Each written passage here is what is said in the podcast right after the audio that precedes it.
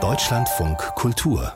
Länderreport die Krankenhausreform. Heute wieder großes Thema. Es sollen ja Details bekannt gegeben werden. Und Gesundheitsminister Karl Lauterbach von der SPD, der hat ja schon gesagt, also Klinikschließungen, die kann man nicht ausschließen. Das trifft natürlich vor allem viele im ländlichen Raum. Der Frust ist groß.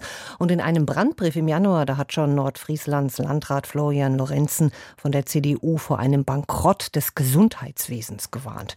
Ich habe ihn vor der Sendung gesprochen und ihn gefragt, was hat sich denn seit seinem Brandbrief Brandbrief getan? Wir erwarten voller Spannung jetzt die Ergebnisse der Krankenhausreform. Vor Ort hat sich leider noch nicht so viel getan. Es gab ein erstes Entlastungspaket des Bundes, das sogenannte 6 Milliarden Paket, was ein klein bisschen uns geholfen hat, um die Inflationskosten zu kompensieren. Aber wie es da nach Mitte 24 weitergeht, wissen wir heute auch noch nicht. Lassen Sie mich ein bisschen verstehen, wie es bei Ihnen oben aussieht. Was sind denn aktuell die größten Herausforderungen?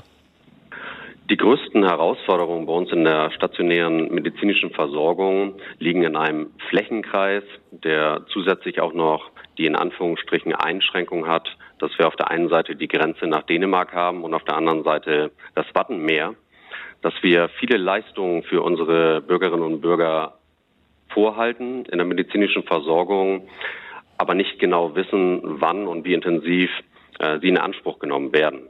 Und daher begrüßen wir es sehr, wenn jetzt die Krankenhausfinanzierung auch eine Vorhaltefinanzierung beinhaltet, um auch für unsere Bevölkerung weiterhin die bestmöglichste medizinische Versorgung zu ermöglichen.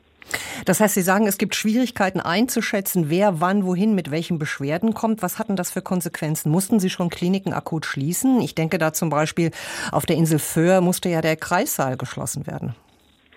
Äh, das ist korrekt. Vor einigen Jahren musste der Kreissaal auf Föhr, aber auch auf Sylt und bei uns in Nibel geschlossen werden.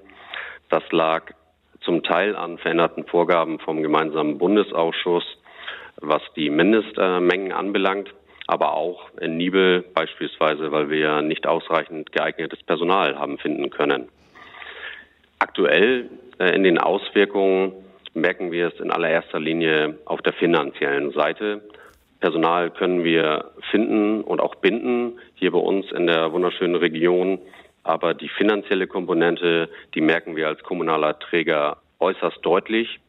Und um Ihnen das vielleicht einmal kurz zu verdeutlichen, seit dem Jahr 2019 hat der Kreis Nordfriesland als Träger unseres Klinikums 45 Millionen Euro an Eigenkapitalaufstockung erbringen müssen, um die medizinische Versorgung hier vor Ort sicherzustellen, weil die Finanzierung durch das DRG-System nicht auskömmlich ist für unsere Region. Können Sie das nochmal erklären, das DRG-System? Es gibt ein, eine Finanzierung, die nach der Fallschwere geht. Und ich sagte ja eingangs, dass es für uns relativ schwer vorzukalkulieren ist in dem Bereich, in dem wir leben, wann wie viel Patientinnen und Patienten mit gewissen Beschwerden kommen. Also wir halten die Leistungen alle vor, ohne genau zu wissen in unserem Flächenkreis, wie intensiv sie in Anspruch genommen wird. Und das ist besonders zu bemerken in der Notaufnahme, äh, auch bei der Geburtshilfe und in anderen Bereichen. Und das führt dazu, dass wir bedeutend höhere Vorhaltekosten haben als das, was uns über die Krankenhausfinanzierung finanziell zur Verfügung gestellt wird.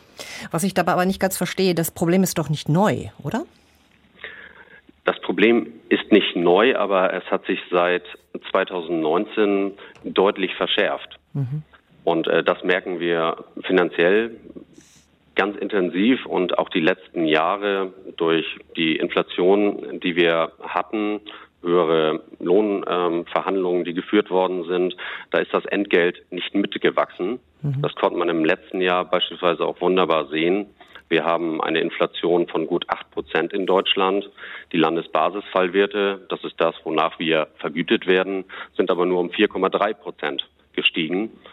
Und äh, da kann man sich relativ schnell ausrechnen. Beim mittelgroßen Haus 200 Millionen Euro Jahresumsatz ist das eine Differenz von 8 Millionen Euro im Jahr, die aber Herr, dem System Aber Herr. Lorenzen, aber genau deshalb soll doch durch die Krankenhausreform eigentlich dem soll doch begegnet werden durch diese Vorhaltepauschalen.